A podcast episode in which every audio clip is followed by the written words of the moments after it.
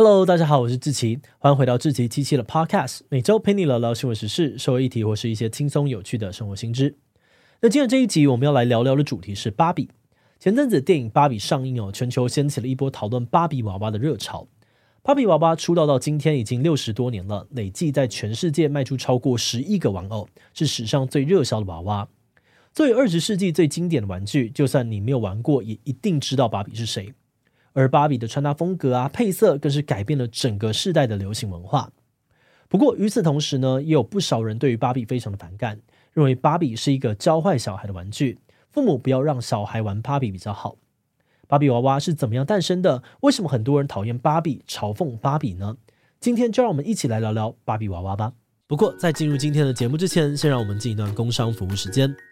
你知道吗？台湾平均每天会发生一百起的地震。虽然台湾人早就对地震见怪不怪了，但大地震的发生啊与造成的伤害通常都难以预料。因此，在行政院智慧国家方案当中，特别针对了地震、防灾、水资源还有空气品质等等的项目，建置了相关的智慧生活服务系统。像在人口稠密的地区，搭建了井下地震仪观测网，升级地表强震站来强化地震的预警能力。那未来地震发生的时候，我们手机收到国家级警报时间，就会从原本的十秒缩短到七秒，获得更多的黄金逃生时间。另外，政府也会把数据提供给国内的业者，一起开发地震监测物联网，那让地震来临的时候，电梯会自动停下，瓦斯会自动的关闭等等，尽可能的降低灾害的发生。那事前准备不嫌多，欢迎大家下载中央气象局 eApp，掌握及时的地震还有防灾讯息。也可以点击资讯栏的智慧国家连接，了解更多的相关资讯哦。好的，那今天的工商服务时间就到这边，我们就开始进入节目的正题吧。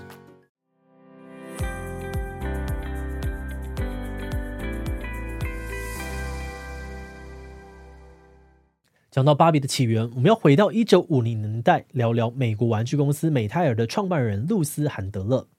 某一天，露丝在陪小孩玩耍的时候，她突然发现，她的儿子总是有很多的玩具可以选择，有消防员、医生、飞行员等等，但是她女儿的玩具却少得可怜。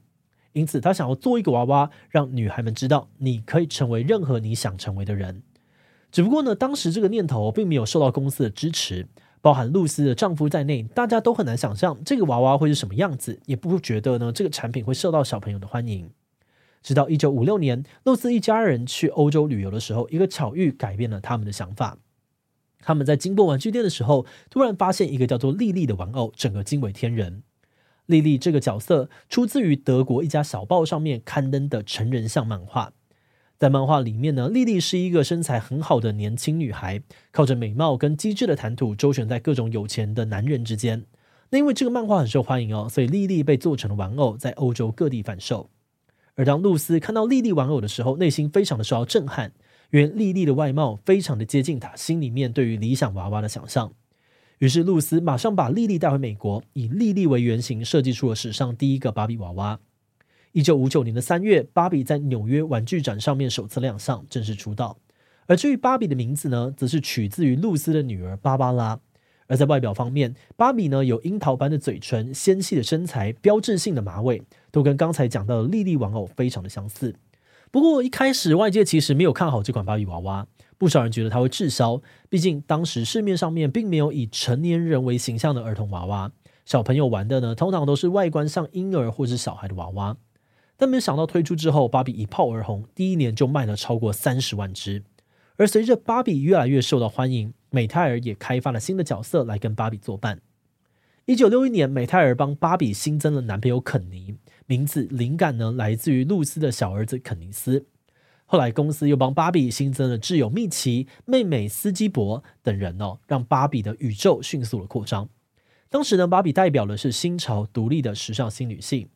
像是在一九六二年，芭比拥有了她的第一间梦幻屋，有属于自己的居家空间。但这样子的生活形态呢，跟那时候的社会其实有很大的反差。当时的美国女性如果没有丈夫同意，是无法自己在银行开户的，支配财产的权利呢，也大多集中在丈夫手上。所以要像芭比一样可以实践经济自主的女性，真的是少之又少。而且，虽然官方有帮芭比配一个男朋友肯尼，但芭比却很独立，不用依赖肯尼的照顾，自己也可以过得很好。除此之外呢，还记得我们刚才说到，露丝创作芭比的初衷是想要跟女孩们传递你可以成为任何人的价值吗？芭比娃娃确实做到了。一九六五年，芭比成为太空人，比人类登陆月球早了四年。而一九七三年，芭比成为了一名外科医师。相较之下，当年只有九 percent 的医生呢是女性。而在一九九二年，芭比甚至还跑去竞选美国总统。其他还有很多很多案例哦，像是芭比当过飞行员啊、企业的 CEO、科学家等等。根据统计呢，芭比做过的职业就高达了两百五十种以上。在女性职涯相对受限，只被期待当家庭主妇的年代。芭比确实透过不断的转变，告诉女孩们，只要努力，你也可以打破玻璃天花板，成为任何人。而随着芭比热卖数十年哦，在一九九八年，芭比娃娃入选了美国国家玩具名人堂。到了今天，芭比娃娃在全球一百五十多个国家都有贩售，每年创下了十亿美金以上的销售额。根据几年前的统计，在现在三到十二岁的美国女孩当中，仍然有九十二 percent 的女孩都拥有芭比娃娃。可以说，从阿嬷到孙女呢，芭比已经成为了不同世代的共同记忆。而且，芭比不只是玩具界的经典，长期以来呢，美泰尔都跟知名的设计师合作，为芭比制作最时髦的衣服跟配件。而这样子，芭比式穿搭也对流行文化产生了巨大的影响。举例来说，芭比的常见配色芭比粉呢，就成为了时尚圈的经典色系，许多名人也会致敬芭比。像是美国的饶舌天后妮基米娜呢，之前在打扮啊，还有 MV 的风格当中，都可以看到芭比的影子。不过话说回来啊，虽然芭比获得了如此巨大的成功，但她出道这六十多年来，其实也充满了争议。有的人批评芭比看似想法前卫，实际上呢，却活在非常物质的世界。比如说呢，芭比大部分的配件都是车子、房子、包包之类的，以及穿不完的衣服，似乎就是在鼓吹人们要不断的消费来追求外表的光鲜亮丽。还有一九九二年，美泰尔推出会讲话的语音芭比，但在其中呢，却出现了“想去 shopping 吗？衣服会不会永远不够？”这样子的台词，遭到了很多人质疑，这是把女性跟爱花钱的形象绑在了一起，加深性别刻板印象。后来，著名乐团 Aqua 红遍世界的《Barbie Girl》这首歌，更是直接唱出了 “Life in Plastic, It's Fantastic”，嘲讽芭比肤浅的生活方式。因为这首歌真的太红了，不少人甚至以为它是芭比的官方主题曲。美泰尔公司还为此提告，认为这首歌诋毁了芭比的形象。但法官认为这是合理的评论范围，最后判决美泰尔败诉。不过说到芭比争议呢，比起拜金哦，最多人批评的应该还是芭比病态的审美观。之前我们在真人芭比那集里面提过，如果按比例把芭比放大成真人，你会发现她的身体超级不科学。首先，芭比的脖子比一般的美国女性长了一倍，细十五公分。但这样子又细又长的脖子呢，却要支撑比平均头围还要大五公分的头。芭比如果真的变成真实人类，可能连头都抬不起来。再来，芭比的腰围只有大概四十公分左右，根本没有足够的空间可以完整的放入肝脏啊、肠道这些器官。还有，芭比的脚掌只有童鞋三号的尺寸，无法支撑她自己的体重。如果想要移动，恐怕只能够用爬的。简单来说，真人想要变成芭比，理论上面不可能，实际上也很不健康。但让人担心的是，很多女孩却受到了芭比的影响，追求这种不真实的外貌。二零零六年，一项研究发现哦，跟其他的娃娃比起来，如果女孩在年轻的时候有玩过芭比娃娃，那么她会更加在意自己的身材瘦不瘦。而如果把不同身材的娃娃分给小女孩玩，也会发现哦，女孩拿到的娃娃如果是非常瘦的，那女孩自己吃的食物也会明显的减少。这显示出娃娃是会影响小孩的身心理健康的。这样的状况呢，就让很多人批评芭比哦，认为芭比会误导小孩，制造容貌焦虑，让小孩有偏差的审美观。而面对排山倒海的批评，美泰尔公司这几十年来其实也有试图做出改变，像是在一九九七年左右，美泰尔推出了新版芭比，让芭比的腰围变宽，臀部也稍微缩小了一点，让娃娃更接近真实人类的体态。不过，这样子的调整却还是被许多人批评，只是微调，根本不够力。而到了二零一六年，美泰尔公司宣布为芭比新增高挑、娇小以及丰腴三种不同的体型，也有多种的肤色、发型给大家选择，是芭比出道六十年来最大的一次变动。结果大众似乎还算买单这样子的改变，美泰尔的业绩止跌回升，甚至在二零二零年，美泰尔一年就卖出了七千六百万个芭比，成为了二十年来销量最好的一次。而到了今天，芭比已经有九种体态、三十五种肤色的版本。你也可以在官网上面找到各式各样的芭比，像是轮椅芭比、一只芭比、唐氏症芭比、白化症芭比等等，让芭比的美丽不再只有单一的想象。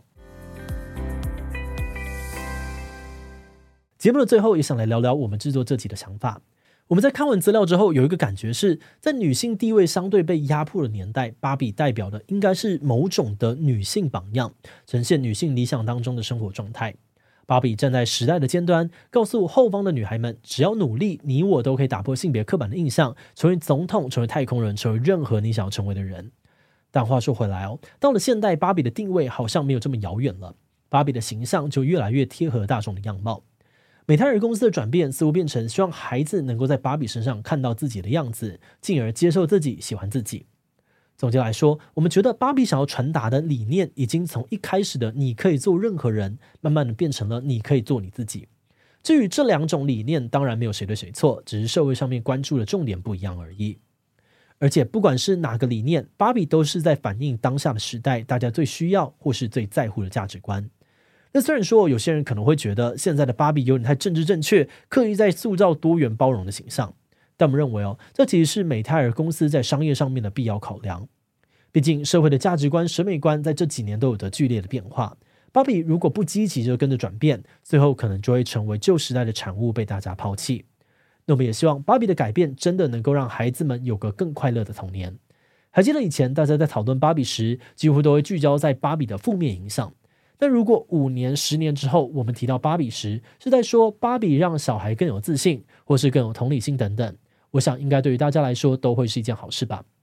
好的，那我们今天关于芭比的介绍就先到这边。那说到这里哦，我们也想要提一下，我们曾经在 EP 一百八十六介绍过的真人芭比，在俄罗斯呢，还真的有一位网红哦，拥有像芭比娃娃一样的天使脸孔、魔鬼身材，而且他宣称自己是靠着纯天然的方式，让自己从头到脚都跟芭比娃娃一模一样的。